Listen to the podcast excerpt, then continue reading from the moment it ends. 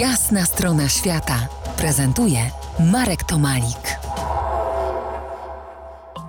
Po jasnej stronie świata Beata Lewandowska-Kaftan, autorka książek o Afryce. Dziś podróżujemy tropami najnowszej, która nazywa się Dotyk Afryki, opowieści podróżne. Kolejny cytat z Twojej książki.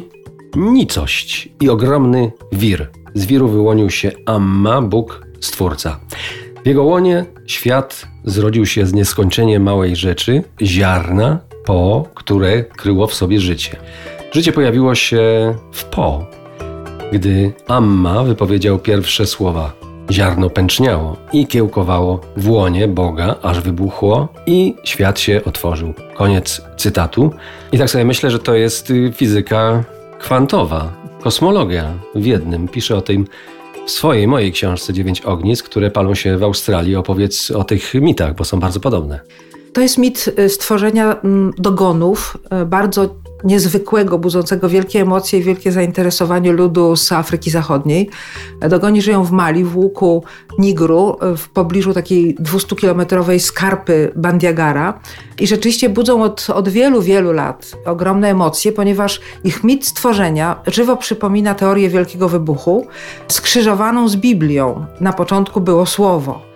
To podobnie jest u dogonów i wszyscy zachodzili w głowę, skąd taki sobie pomysł na to stworzenie świata u dogonów. Z całą pewnością nie zaczerpnięty z teorii Wielkiego Wybuchu, ponieważ dogoni opowiadali o tym już w latach 20-30, kiedy tej teorii jeszcze nie, no, nie była przynajmniej rozpowszechniona.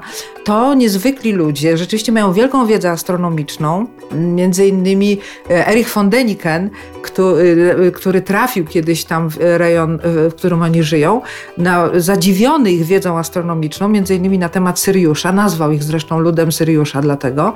I kiedy oglądał, kiedy ich słuchał, a potem oglądał rysunki naskalne, które tworzyli, to miał, na tych, to miał skojarzenie z przybyszami z kosmosu i on twierdził, że dogoni na pewno są istotami pochodzącymi od istot pozaziemskich, co oczywiście nie jest prawdą, ale było sensacyjną teorią i sprowadziło do dogonu wielu prawdziwych już naukowców.